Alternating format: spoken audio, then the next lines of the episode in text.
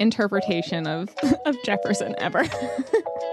Yeah, I mean, you could say whatever I you mean- want about the founding fathers. They're all probably scumbags. But oh, yeah. By today's standards, not great guys. all, However, all cancelable. But in terms of the play, uh, Thomas Jefferson's a cool guy.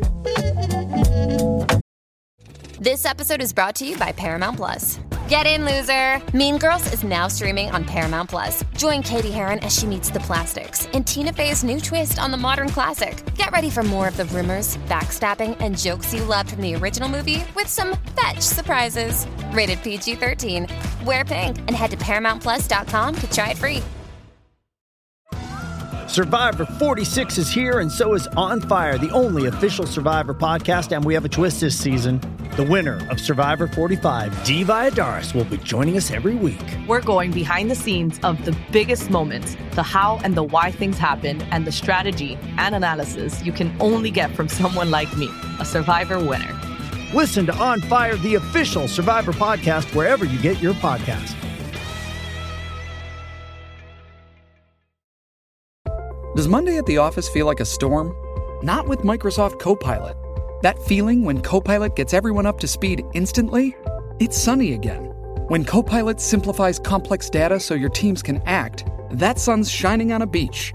And when Copilot uncovers hidden insights, you're on that beach with your people and you find buried treasure. That's Microsoft Copilot. Learn more at Microsoft.com slash AI for all.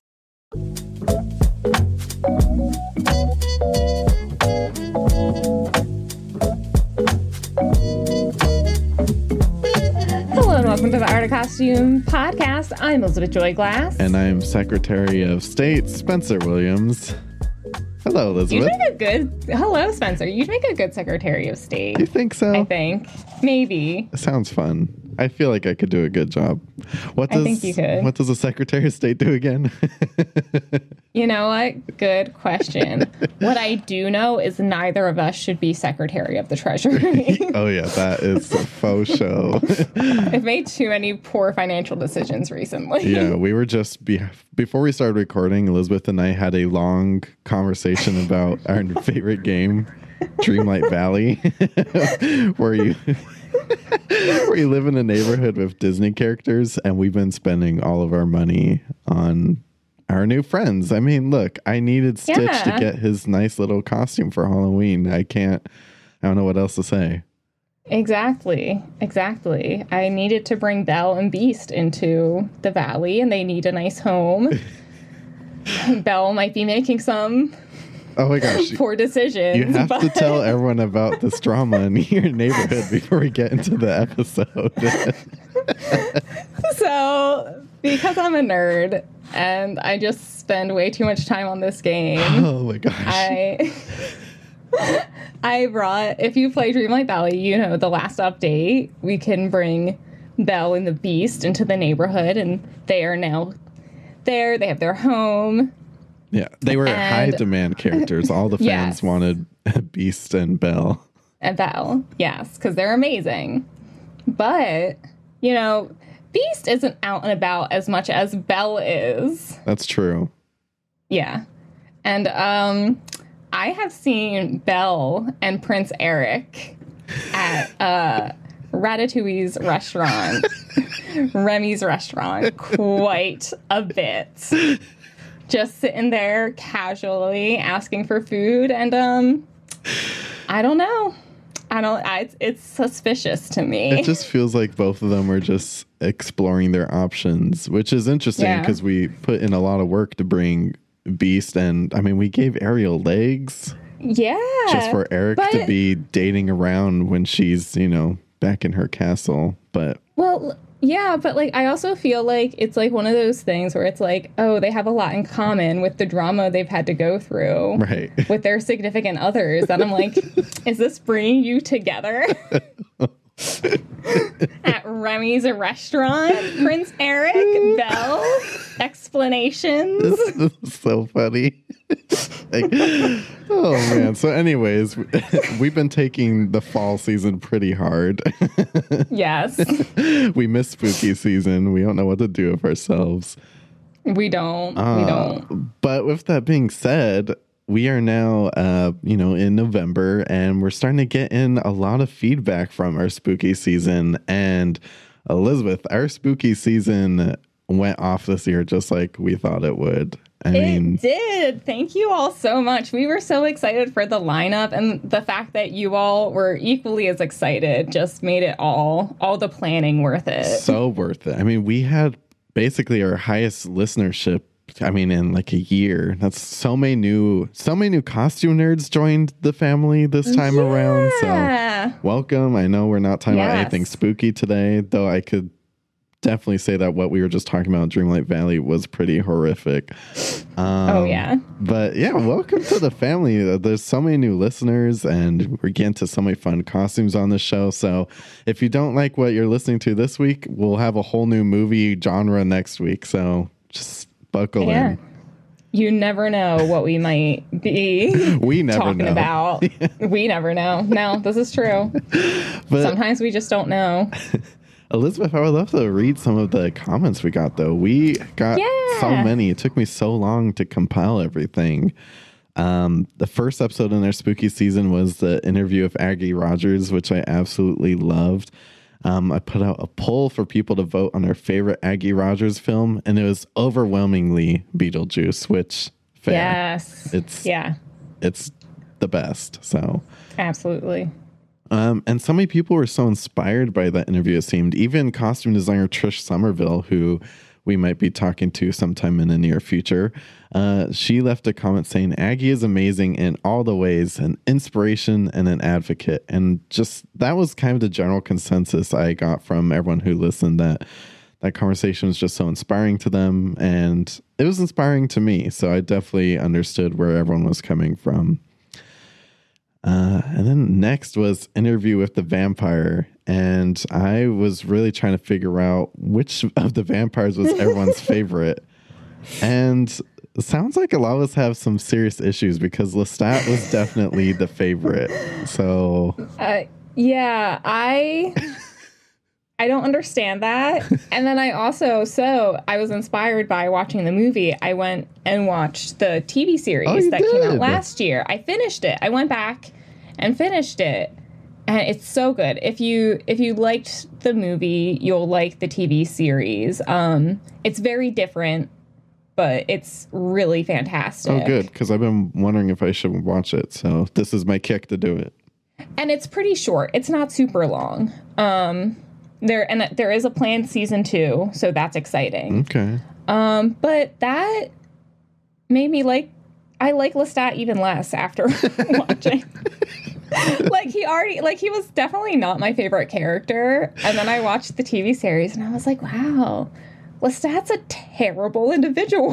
I don't know because he's so terrible and so messy. I do kind of have a soft spot for him. I actually think I was one of the people that voted for Lestat. So I will say he's messier and more manipulative in the TV show. Hmm. Like it, like the TV show, he's awful. which it's all And based gr- on the Anne Rice book. So Yeah, which now I'm like, now I need to read this. so in a deep dive.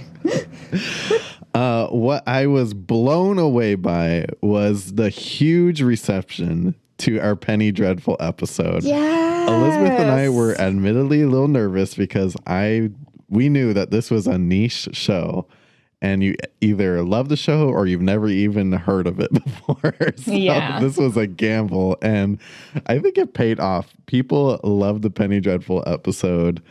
Um, which made me really happy. So much love for Vanessa Ives, the Yeah. character. Pisces Moon 444 on Instagram said, This just made me bleed tears out of my eyes because I feel Eva Green so much. Josh did awesome too. Love the show and miss it, which tears of blood. feel is- that. Good way to put it. Um, love of the Years on Instagram said, Absolutely love the show. I remember watching the finale, not knowing it was the finale, and being Yep. shocked.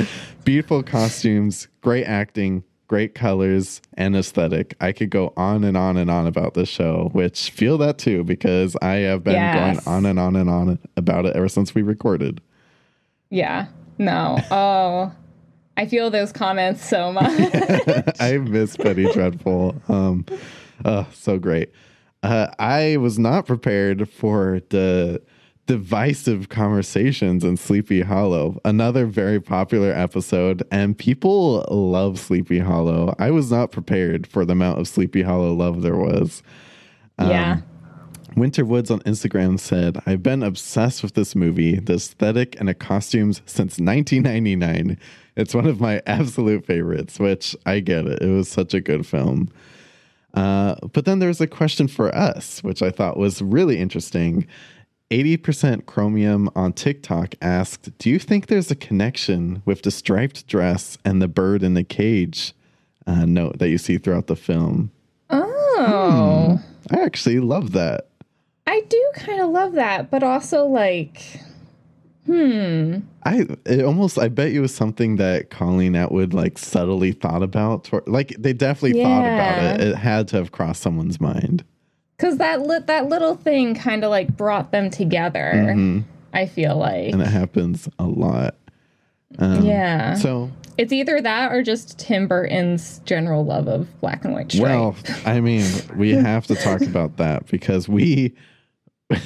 I was.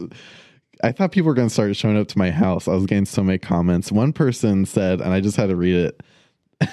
they said, Neither of you noticed the similarity to Jack Skellington's or Beetlejuice's outfit, the vertical stripes. And I was like, uh, we talk about that endlessly. Uh, welcome to the podcast. We definitely see the references to Tim Burton throughout the film. yeah. Uh, so yeah, that was definitely part of it was the stripes for sure. And then there was just a overwhelming response to the black and white dress. People were obsessed with it. Totes not gay on Instagram said, "I've been dying for someone to talk about this movie. Just subscribe to the pod." And then someone else brought this up too. A few people brought this up. Uh, Crimson Kit Kat on TikTok said, I can't remember the source, but I remember hearing somewhere that there's a subtle green threading to the black and white look. And at first I was like, okay. Hmm. But then I kept getting a comment over and over and over. And I stopped and looked at it, and I think there actually is. It's very subtle. Elizabeth has her microscope out right now. She's observing. Possibly. Possibly. I would, if anyone has a source to this, I would love for you to send it our way because no one was able to quote it, but it's just like this lore amongst people who work on this costume. So send it Colleen. Atwood, if you're listening, yeah. would love some clarification. Colleen, let's be real. um, and another note before we move on uh, Carlos Rosario on Instagram uh, wrote, That's one of my favorite dresses that Colleen designed. I did the drawing for that costume and still have the original drawing. And I thought that was amazing. He actually sent over the drawing. I'm not going to post it here just to like keep it personal. I don't know if he wants the image circulating, but Elizabeth and I got to check out the original sketch and it was sick. It's beautiful. It's so gorgeous. so gorgeous. So Carlos, we got to talk. We got to have you on the podcast. Yeah. Um, and one last thing about Sleepy Hollow, the love for the crochet dress worn by Miranda Richardson. Elizabeth, you really, really spoke to people. You were not the same. a lot of people felt the same way as you. Yeah. Um, but then I saw one comment actually that I thought was interesting. Uh, Patrick St. John on Instagram said, You should see the costume in person. It's actually not crochet, it's hand rolled and hand sewn strips of velvet that are sewn to each other. Oh, that would also make sense. So, yeah, that's interesting. Possible. I believe them. But I do need to see it in person. That Yeah. you know. um, but even if it is hand sewn velvet strips, that's crazy talented. That makes me, yeah, it's even that more amazing. So, yeah, Sleepy Hollow really had people in the fields with this episode. And then finally, our Crimson Peak interview. So many people loved it, of course. Um, one costume ruled them all was definitely Lucille's red dress. Yes. Um, Gabriella Vasic on Instagram said, I have such a deep love for this movie, and it doesn't surprise me at all to hear that detail was drawn at such a minute level. Absolutely stunning to hear a craftsman speak about their work. That's, of course, about Kate Hawley, who we love. Yes. Um, Bobby Salter on Instagram said the most beautiful costumes ever. I love the design of the film. Couldn't agree more. You know, I believe that should have been Oscar nominated and Oscar winning. oh, yeah. Um, and then Pigment of Your Imagination on Instagram said, I was really looking forward to this episode and it did not disappoint. I listened to it all through class today while finishing my sewing project.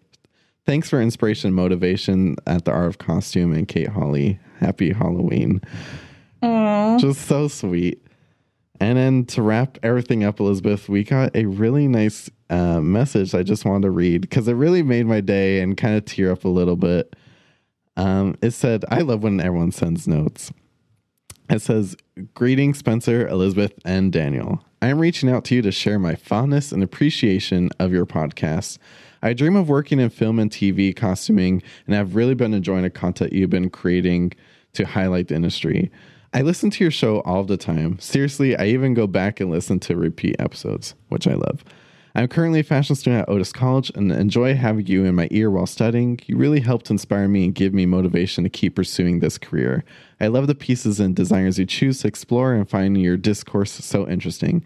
There aren't too many resources out there for newcomers. I'm so hungry for info and was delighted to discover you on Spotify.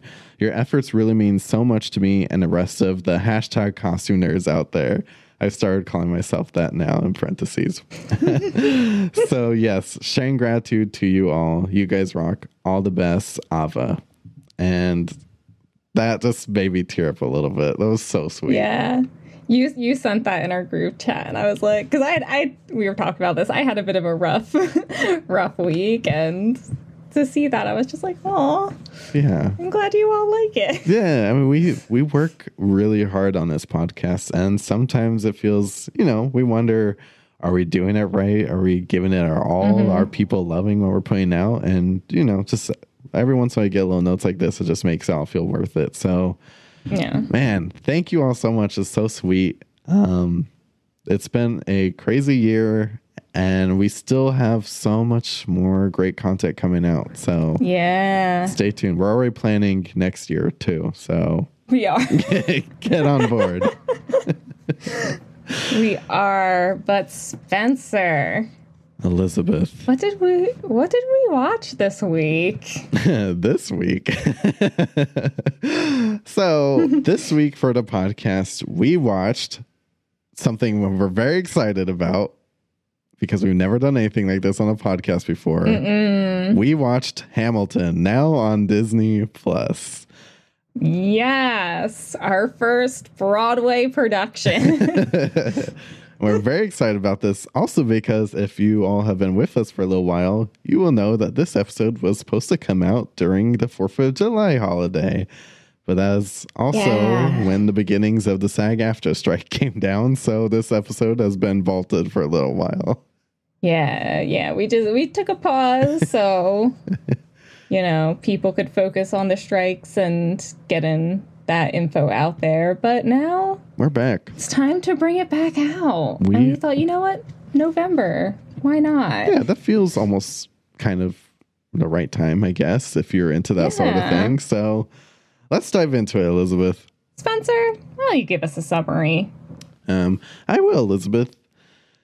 Hamilton is the real life story of one of America's foremost founding fathers and first Secretary of the Treasury, Alexander Hamilton. Hamilton on Disney Plus was captured live on Broadway in 2016 from the Richard Rodgers Theater with the original Broadway cast. And that is Hamilton. Very exciting. Yeah, that's how it goes. uh, let's dive behind the costumes. Hamilton was directed by Thomas Kail. The book, music, and lyrics were written by Lin Manuel Miranda, the mastermind behind this whole production. And the costumes were designed by someone who we love, costume designer Paul Tazewell. yes. Uh, you might remember Paul's work from when we did an episode, gosh, was that last year? On yeah. West Side Story. that seems like forever ago. Uh, Paul was nominated for an Oscar for that, if you remember us talking about those costumes. Uh, some other notable works would be The Wiz Live, for which Paul uh, won an Emmy. The Immortal Life of Henrietta Lacks, which featured Oprah.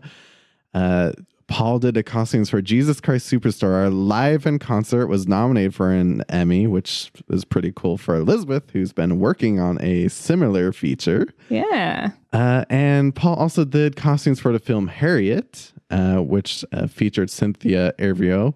And then uh, he- Paul, this is the first time where I was looking up a costume designer, and I actually had to count multiple times how many nominations this person has. Turns out the math is seven Tony nominations and a Tony wow. win for Hamilton. well deserved. Seriously. And, you know, I, of course, tried to reach out to Paul to have him on a podcast. He's a fan of the podcast. You know, he was kind of instrumental in sending us feedback on the West Side Story episode.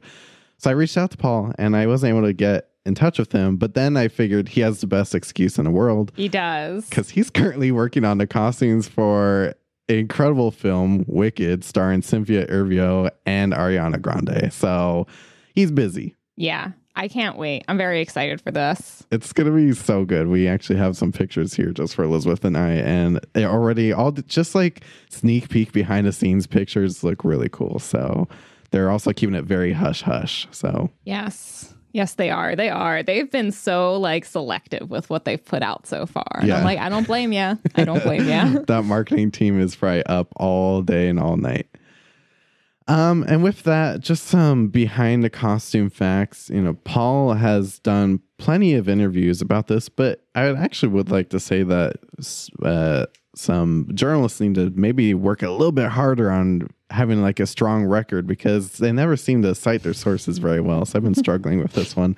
Um, that being said, uh, Paul said, talking about preparing for this production, he said, I wouldn't have been able to design it without everything that came before. All the productions I've done and the experience of period research and character interpretation came together to be able to make Hamilton. Yeah, so just looking at all of his previous work, you could really see how it really led up to Hamilton and really just took his career to a whole new level. And also so much about what Hamilton is is collaboration with other departments, you know, because this is a stage play. We never really talked about those before, but I mean, you would know, Elizabeth. It's costume design, it's lighting, it's Yeah. production, it's choreography. I mean, well, There's a lot of a lot of different factors when you're designing something for the stage. I love this having you as like a theater costume designer. This is cool, Elizabeth. uh, Paul said in an interview with Vogue, "We were just unpacking all of all of the possibilities and myriad ways that the show could be done. We were trying to balance a historic scenario, that people and established icons, are founding fathers that we all studied in school, with the contemporary language of hip hop in a very contemporary way. Where is the sweet spot for that to live?" yes. And it's true. They want us to feel modern and hip hop, mm-hmm. but also, you know, it's George Washington. So how do you find that fine line? Absolutely. And they do a great job and it like it's it's one of those things where it really all blends seamlessly. You don't think of anything as being out of place. Yeah. It, it's just like such a fine line. Um, and going into the research for Hamilton, uh, Paul actually said in an interview of National Arts Club, uh, in a live interview. So in that interview, our very own Mariana Sandoval at the Art of Costume attended a lot of these events, and which is where a lot of these quotes come from. So shout out to Mariana. Uh, in that interview, he told the audience that he started taking reference paintings from the period to understand what people wore and how they wore it. Then he looked at different inspirations from the modern world, taking elements from the past and transforming them. This included paintings from many different artists and photo shoots from John Galliano and Alexander McQueen. So he's really merging the modern world and the world of Alexander Hamilton, I love it. which it's just so fun. And with that, Elizabeth, we're going to take a little break. And when we come back, we have a ton of costumes to talk about.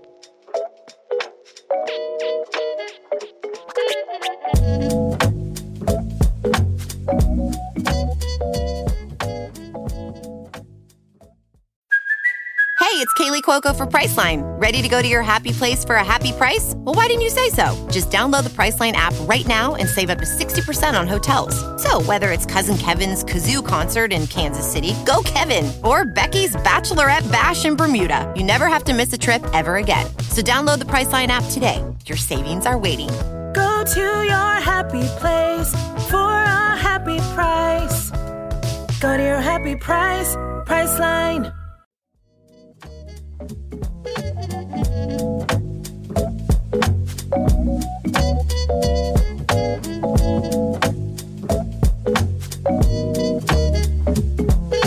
All right, Elizabeth, are you ready to get into the costumes of Hamilton? Yes.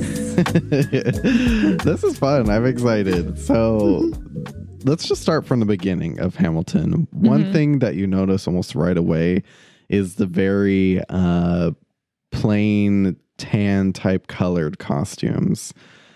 And at first I was like, oh, that's interesting. Uh, but then as I started to do research, uh, Paul really has such great reasoning for why these characters are in that uh, tan color, or as Paul calls it, a parchment color. So Paul explains while the ensemble wears a creamy neutral tone like parchment paper, the leads stand out, which is why the leads will be in a more of a pop of color, and everyone around them will be in this parchment type color. But also, these costumes are still a little bit more modern too. If you notice, the pants are a little bit more fitted. They're wearing these great boots, and it's kind of to help the audience relate to this the, the ensemble cast, kind of like a jeans, t-shirt, sneakers type of vibe. So it's a little bit more modern, while also kind of just like being a part of the background. I I love this look so so much. It's probably my favorite of the whole production is the ensemble. Oh, really? Co- yes. So my favorite costume film of all time does something very similar. Mm-hmm. And I love it because it's so versatile and it just lets people act. And it's like you can add things because, like, all right, now we're doing this. So let's just add this real quick thing. And it tells the story in a much more bold way, I think, than having like super elaborate costumes. Right, which actually brings me to the quote I want to read. It's one of my favorite quotes about costume design of all time. And I think I've brought this quote up in other episodes. But when talking about these costumes and just Hamilton in general, Paul said in a uh, we don't have the source. So I whoever got this quote, props to you because it's so good, but it's never been cited. Uh, but Paul said, I think basic theater goers realize when a costume is sparkly and glamorous, and they realize when it's wrong. But if it's right, then it should get out of the way. The costume shouldn't go away, but it should get out of the way so you can be in the moment and experience this world. And I just think that's so cool that the costume is so right that just is able to immerse you in the moment and not just, you know, taking advantage of the camera and your eye and lets you enjoy the story. Uh, which is so important in this film because uh, I don't know if you ever saw the subtitles for Hamilton, but they go pretty quickly. So I have not. um, no, I love it so much. And the the film I'm thinking about is um the Much Ado About Nothing from 1994 with Denzel Washington. Like kind of the same concept, and I love it in that. And in this, I think it's like much more bold than in uh, the movie. This is much more bold and more meaningful to the overall story. And I think you actually got to one of the points that you were talking about because Paul said in an interview with Vogue that the pale parchment color was chosen to allude to Hamilton's writings. And they felt like having these costumes, they were able to add things on, add different colors, add different pieces on. So it's almost was like working as like a blank palette for people to, uh, for the costume designer to be able to draw upon and for characters to add on to. So I think you nailed it, Elizabeth. I, I love that. I love that. So, I love that it's it's not like trying to. I feel one of the things I like about Hamilton is like I feel like it's not trying to make any particular actor like this historic person. It's just trying to tell the story of that historic person. So I love that. Uh, speaking of historic people, at the beginning of the production, we get to meet Aaron Burr, And um, this, uh, sorry. played by Leslie Odom Jr. Uh, Aaron Burr starts in a raisin color and is never in that parchment color. I was years ago, two years ago, I produced a conversation with Paul uh, where we had him do an interview with Fitum, and it's on YouTube. You can all watch it. I'll put in the show notes after. Um, so that was never transcribed, but I went back and listened to the audio tape this morning, and he said that Aaron Burr starts in a raisin color and never parchment because Aaron Burr is actually supposed to be the narrator of the story, and therefore he is not a page of Hamilton's book, which is why he's never in a parchment color, which I just thought that was badass. that is, cool. amazing. Because he is underneath that, it is pure white. It's not. Yeah, It's not any other shade. like only nerds like us would ever see something like that. Be like, whoa! Um, I I just mean- love that. It's. I love it too. It's so smart. Yeah, it's so good. Uh, let's get into. Let's start to introduce some characters. We have John Laurens, Alexander Hamilton, of course, Marquis de Lafayette, and Hercules Mulligan at the beginning of the play. And they each kind of are like in their working coats, you know, very uh, 18th century. Uh, but they each, each have their own identity too. Uh, Paul noted that Hamilton was in a worker's coat that was kind of inspired by his uh, upbringing in the Caribbean islands, which is a suede. I yeah, I really like all these. I also like how it, they kind of you can see the different like social classes. hmm Like obviously Lafayette has the nicest coat because he's just like a marquis from France, like over here being like, yeah, let's start a revolution in my Yeah. very nice blue velvet coat. And then John and Hercules, they're clearly like Hamilton, more working class, like not not all the money, so much more Yeah. industrious and used. Like Lafayette's coat doesn't look as used as theirs do. Right. I would totally agree with that. I always thought uh, Hercules Mulligan's beanie was like an interesting choice. I don't know. Did people wear beanies back then, or is it just to make it a little bit more I mean- like hip hop? I mean, there were knit caps for sure for the winter, but I Yeah. I think that was more a character choice than okay. well, it's cool. I love it. I wouldn't do it do without it. It fits, and I mean, it fits the whole more like modern hip hop aesthetic. Right. uh, but I want to jump into the Schuyler sisters, my favorites, honestly. This song, the Schuyler sisters, I, yeah, you, you should hear my shower rendition. I was I was listening to it in the shower this morning too, and I was like, yes, work, work. it's so good. And I just like, you know, we talked about this when we did West Side Story, but Paul Yeah. Tazewell is a master of like using color. Yeah, If you remember, we talked about like that yellow and red dress he did for Maria when we said that she's kind of like the sun. Mm-hmm. I feel like he did the same thing with the Schuyler sisters and just the use of color in his play in general. Absolutely. And I think it like it's very good at depicting their individual personalities. hmm Eliza, you know, she's a very brave woman, like speaks her mind, but she's still very much like a lady of the time, like Mhm. not nearly still like soft and like reserved. Whereas like Angelica, she's out here in orange. She's like doing the most out of all the sisters. and then poor Peggy. Oh man. well, it's funny you say those things because actually it seemed like Paul had the least to say about Peggy. so, uh, getting into the Schuyler sisters, uh, first of all, they're all in taffeta. Uh, they called it Schuyler Sister Taffeta. Yeah. Um, and Paul said in that YouTube uh, interview I was talking about that Eliza has a lot of scenes of Hamilton. So he wanted to keep Eliza in cooler colors because she's more forthright. She's solid, strong, intelligent. You know, she's similar to Angelica in ways, like you said, but she's a little bit more calm, a lady at times, and less of a socialite compared to Angelica Schuyler, who is the most socialite of all of them he used a bruised pink silk taffeta uh, shot through with a solar gold hue to feel like an 18th century painting. Also, because there's an energy about her that felt like the sun, just very warm. And that was in an interview with Vogue, uh, which I'm like, yeah, again, you know, Angelica kind of is like the sun that these sisters kind of revolve around. oh, yeah. Hamilton revolves around her. You know, everyone just is obsessed with Angelica. It, yeah. I mean, I know this is a story all about Hamilton, but I do think Angelica is my favorite character. Oh yeah, Followed up sure. by Eliza. yeah, no, Hamilton's not in the top three for me. Sorry, It- it's it's definitely it's definitely the ladies of his life that uh, make this play.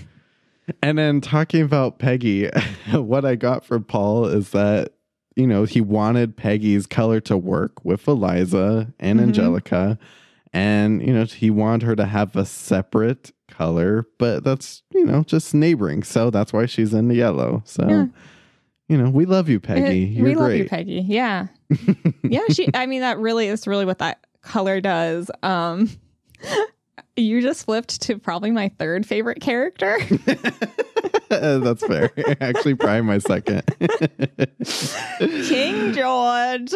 Oh, Jonathan Groff plays King George, and it is brilliant. The songs I know the mer- most words to are his songs, honestly. Uh, yeah, yeah. and the way he comes out in literally the most English get king get up you could possibly ever have. Yeah, which actually was very intentional. Uh, he looks very heavy, which Paul was saying that's very intentional. Everyone in the production are like young revolutionaries. You know, they're all like young kids in the streets and love and game talking about this whole like independence thing. Contrasting is their oppressor, the very heavy King George, who is literally wearing the most. And he even Mhm. said the original crown was very heavy and was made out of metal originally, just because Oh. it was just bringing everything down yeah. um, and being stuck in history, which I would say very much is what the royal family you know, even is up to today. So it's like, I know they eventually brought the metal out of the crown out or Well, brought yeah. it down, but at first it was just like very heavy. And which is why I would say, you know, King George's dance move is just the movement of the shoulders because that's Yeah. all he can do. it, it's just it's so good and it it's so it's so funny because like now when i see him i think of queen charlotte the tv Yes. series and that king george and i'm like these two king georges cannot live in my mind they have to be like separate They, entities I had to remind myself today. I was like, "Oh, this is supposed to be the same King George." That is insane yes to me. the, as the same king george as the hot queen charlotte king george yeah, I always imagined King George like you in the hot King George. that just hit me just now. i mean jonathan groff is a is a good looking man um Mhm. But not yeah, rest exactly in in, peace to Mindhunter, by the way, on Netflix. I Yeah, wish they kept that show going. You bastards. um, then we have uh, Chris Jackson, who plays George Washington. Yes. We're just going through my favorite characters in order, apparently. yeah, well, it's the order to play. So, uh, Elizabeth, you just went to see George Washington's monument. Did it hold up to Chris Jackson's performance? Uh, yeah. Uh, is I'm so- like I was like I was so stressed out. Well, I think I blacked out a little bit when I was there, but it was like like it's just it's just so tall yeah, and it's so wide. and I just like I wasn't expecting that. you didn't see like the first Spider-Man movie when he like Well, yeah, but like that's on my TV screen, so it's like that big. And I I wanted to go like in, but there were all the tickets were sold out. oh, I also forgot that it was like built in stages, so it's like from far away it all looks like one color, but up close it's not. Mhm.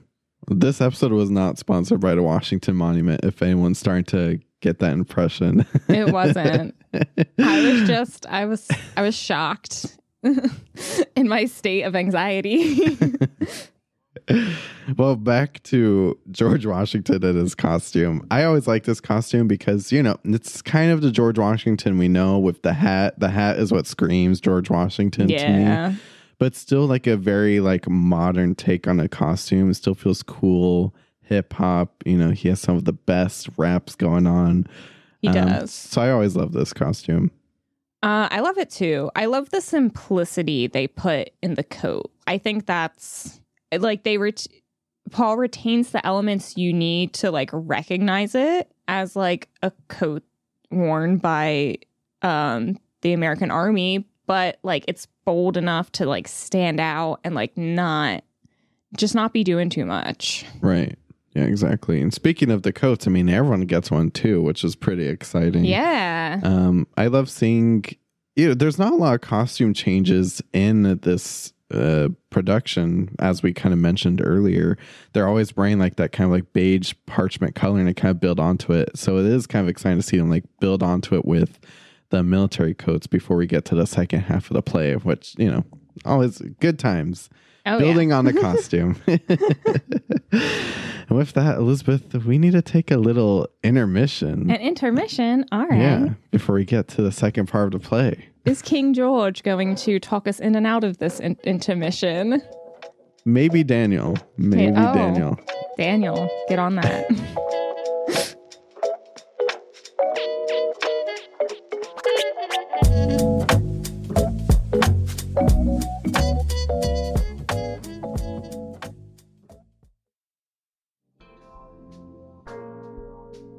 this is Dan, audio engineer of the podcast, here to let you know that if you wanted to support the show, you can head over to theartofcostume.com slash podstore. There you can buy some awesome TeePublic merch with the podcast logo, such as a shirt, coffee mug, stickers, and of course, a baby onesie. Thanks for all your support.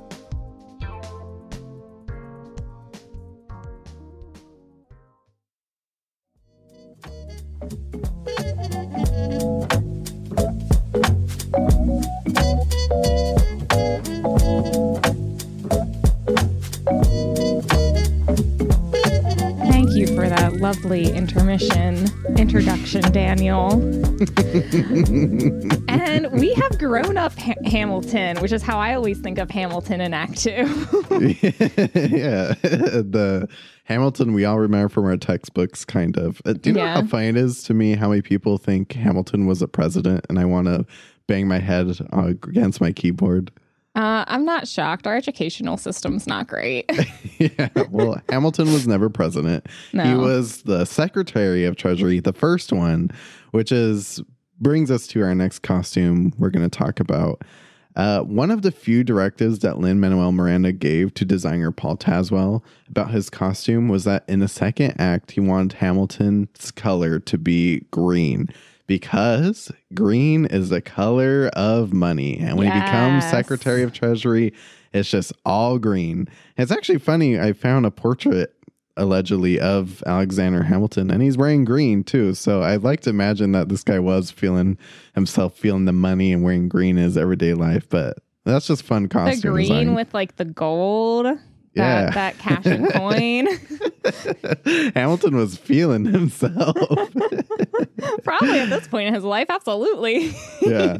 Uh, but the green looks so good on Lin Manuel Miranda too. It I love that emerald. yeah. It's a, it's a great choice. And another character who ends up feeling themselves is Daveed Diggs as Thomas Jefferson. Oh gosh. Probably So the best interpretation of of Jefferson ever. right. He's, you can't help but like kind of like him. I mean, you Yeah. could say whatever I you mean- want about the founding fathers. They're all probably scumbags. But oh, yeah. By today's standards, not great guys. However, all, all cancelable. But in terms of the play, uh, Thomas Jefferson's a cool guy. And originally, he was supposed to be wearing a brown velvet jacket. But Diggs' energy undid this notion pretty quickly uh, for Paul Tazewell. And he said in an interview of Vogue, there needed to be a bolder sense about him. So I made a choice to go with this uh, amalgamation of Prince and Jimi Hendrix, which seemed true to the image of David naturally, his persona, and then as he played Thomas Jefferson. So you're going to see, uh, as you all remember from the play, that he wears a lot of purple, purple velvet. And it looks so good. I mean, he looks amazing. So Gives good. very strong Prince vibes the moment Yes. you see him. absolutely. Yeah, I love this look. Especially because like Jefferson has so much energy in this play. Like David goes like all oh gosh. just knocking my headphones off. Elizabeth just Um, punched herself in the head. um, anyway, can't believe I just did that. Uh, David goes all in on this character, like even more than he does for Lafayette, and he goes like all in for Lafayette as well. yeah. But that like Jefferson, he just gives him like such a powerful energy, such a commanding energy. Uh, so Seriously. I th- I think that was like a great choice to just move it to that like that dark like purple color. Yeah, especially against the ensemble behind him, that purple color just like pops so strongly. Oh, yeah. I I just can't get enough of it every time. I've actually seen Hamilton in person twice, not the original cast, but um in LA. And yeah, that purple just hits even in real life too. It's just so good. I love the purple too when we get into the first cabinet battle when you see the purple against the green. Just the colors are just working so hard in these scenes in the second half of the production. So They Paul Paul just kills it with the color. yeah, they really are. They're like, "Oh, they are they are fighting on all fronts, verbally and their wardrobes." yeah, it's literally a battle of the costumes. And honestly, I have to say Jefferson's winning in Yes. the sense of the costume for me. I also just love how you can like see like yes, they're both like very important members of our government, but you can see like the like status disparity disparity between the two of them still. Mm, yeah, like that's true. Because like even though Hamilton's like climbed so high, even in this world, it's like yeah, the rich landowner from Virginia is always going to be like a little more, a little more important, which I feel like Jefferson definitely thinks he is. Um, like because he has just like so much, so like all the buttons, and Hamilton's just like. Yeah, like you, you can have that. I'm in charge of the money. Jefferson's very embellished, and Hamilton is still a little bit more grounded. Oh man, that's such a good point, Elizabeth. It just really does such a great job. Uh, so Eliza and Angelica get some costume updates as well. They're still in those same original colors, but it's a little bit more polished as the time period changes a little bit. yeah, it's a Um, little, it's a little more grown up. Yeah, you know, they're not just walking around the streets singing about No. you So know? finding a man. They have Yeah. men now. now they're ladies of the time. And yes. Uh, the detail on Angelica's costume is just really cool. Yes. I also love that she has like the like it looks more like a riding or like a walking outfit to say like she's still she's still like living her life to the fullest, but you know, she's got other responsibilities now. Yeah. uh, we're talking about the song uh, Take a Break, by the way, which is such a good one. And then A red dress comes along. Yay! We haven't had a red dress alert in a long time on this It's been podcast. So long.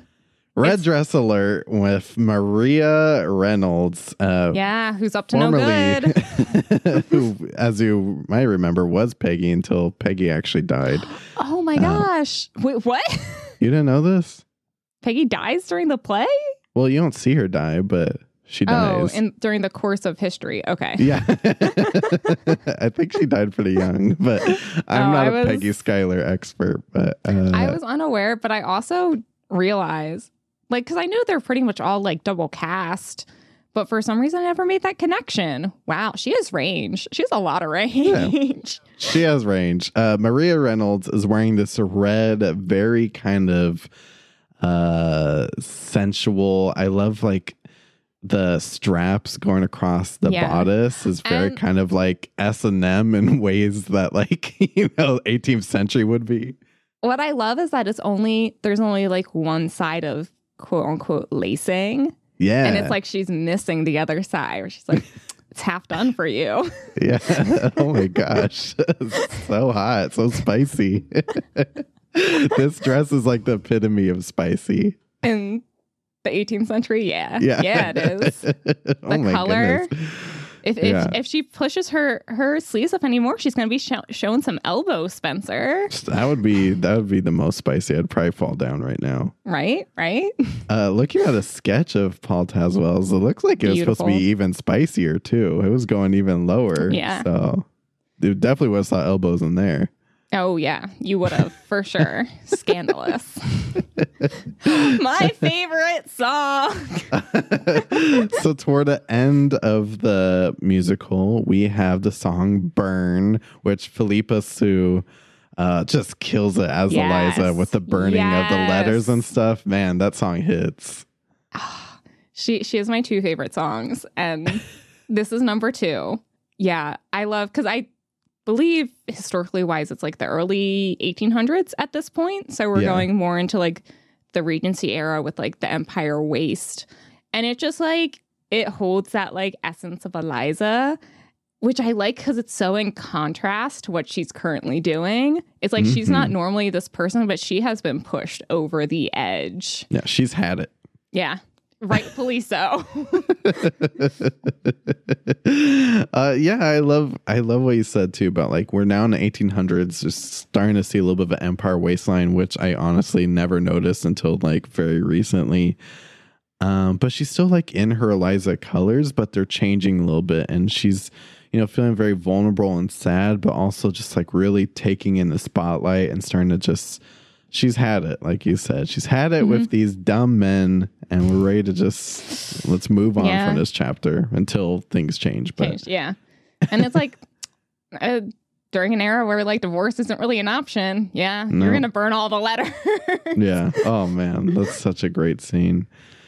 And it looks even more brilliant when we see our entire cast lined up at the end. Yes. Uh, everyone looks so good. We have the parchment colors back, but it's now like very like formal, sophisticated costumes, all just as these pages of Hamilton's story next to, you know, Lin Manuel, who's in like a very proper, I guess I want to say tuxedo, but not really. Um, I, yeah. I mean, it, it's just of the time, but it's all black. yeah, very formal look. Yes. Y- you know me. I don't cry terribly easily. That last song, when Eliza starts singing, it gets me. I, I, to be honest with you, I almost never watched the second half of this play because I cried too much at the end. no, I was lit- I was listening to the soundtrack in my car the other day getting ready and this comes along and I'm like, I'm about to go into work. I cannot cry. it's so sad every time. Uh, yeah, when they're like getting back together and you hear like the piano. Oh, that's so sad. yeah. When she's when she's talking about like everything she did after he died, I'm like, you go girl, you be the widow with the most. Yeah, Like, you she killed it, Eliza. You're you killed it, girl. Um, my favorite song is actually "Satisfied" though. When Oh, Angelica that's- kills it with the rap. Oh man. oh, that's definitely like the top three for me. and with that, we are at the end of Uh. Hamilton. That was fun. Uh, but we're not done yet, Elizabeth. We have to play our favorite game. We do. Spencer, are you ready? Let's do it. Hit it, Daniel. The one costume to rule them all.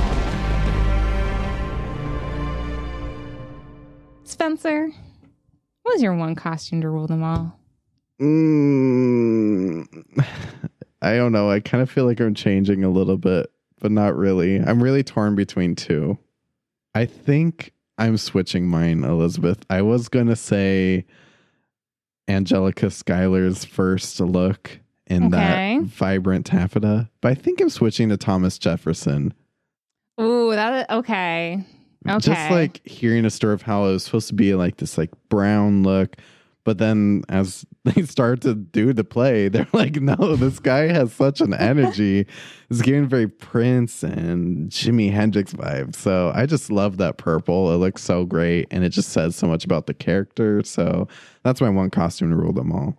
my one costume to rule them all is probably unsurprisingly just the ensemble costumes. I just because like they're so powerful they have so much meaning they're so versatile they do exactly what a costume should and it's honestly like when i think about the costumes of hamilton it is the first thing that comes to my mind is the ensemble costumes. It's what I always think of first.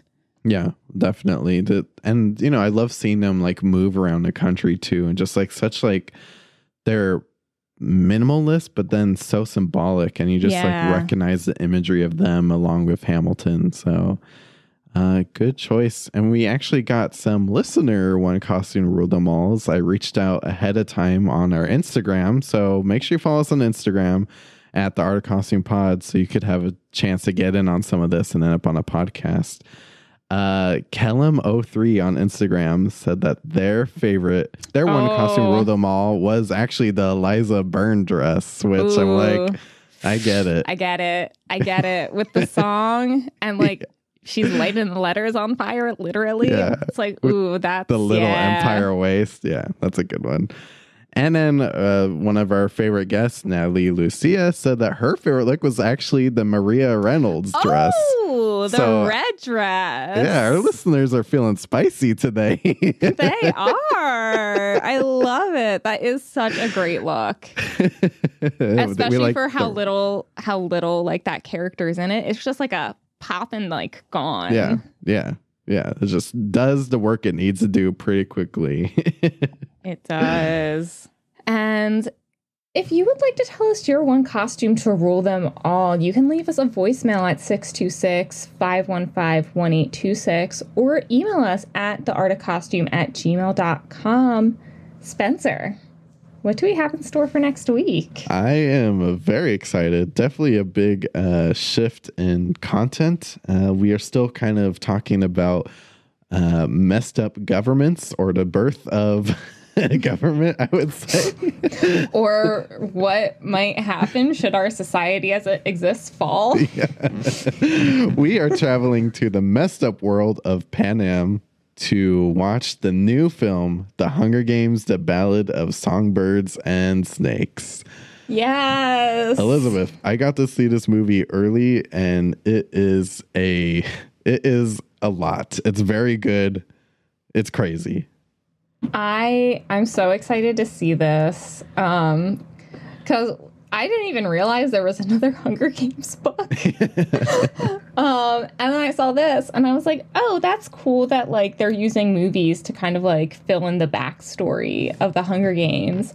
And then we were talking at one point and you were like, "No, there's another book." And I was like, "Well, there you go. now I have to add this to the list." well, I'm very excited for this episode. I'm excited for Elizabeth to see it. And most of all, I'm excited because we're being joined by a costume designer that I very much look up to. Costume designer Trish Summerville, who designed the costumes for Hunger Games Catching Fire 10 years ago, has returned to design the costumes for the Ballad of Songbirds and Snakes. Very excited for you all to meet her. Uh, she was the first costume designer I ever met 10 years ago. And it's because of Trish Summerville is I fell in love with costume design and went on to start the art of costume one day. So it's kind of like a full circle moment for this interview, honestly. Absolutely. And in the meantime, if you would like some more content from us, you can visit us at the Art of Costume Pod on Instagram, at the Art of Costume on TikTok. If you need some cozy Art of Costume merch, you can hit up the artofcostume.com slash pod store. And if you loved what you heard, uh, we would really appreciate it if you left us a five star text review on Apple Podcasts or a five star rating on Spotify. It really does help. You leave lots of nice comments. So maybe move it into a review format on Apple Podcasts. That'd be really appreciated. It would be so helpful. Elizabeth, I'm so excited for next week. And to all of you, may the odds be ever in your favor. Everyone, have a fantastic week. The Art of Costume podcast is hosted and produced by Elizabeth Joy Glass and Spencer Williams.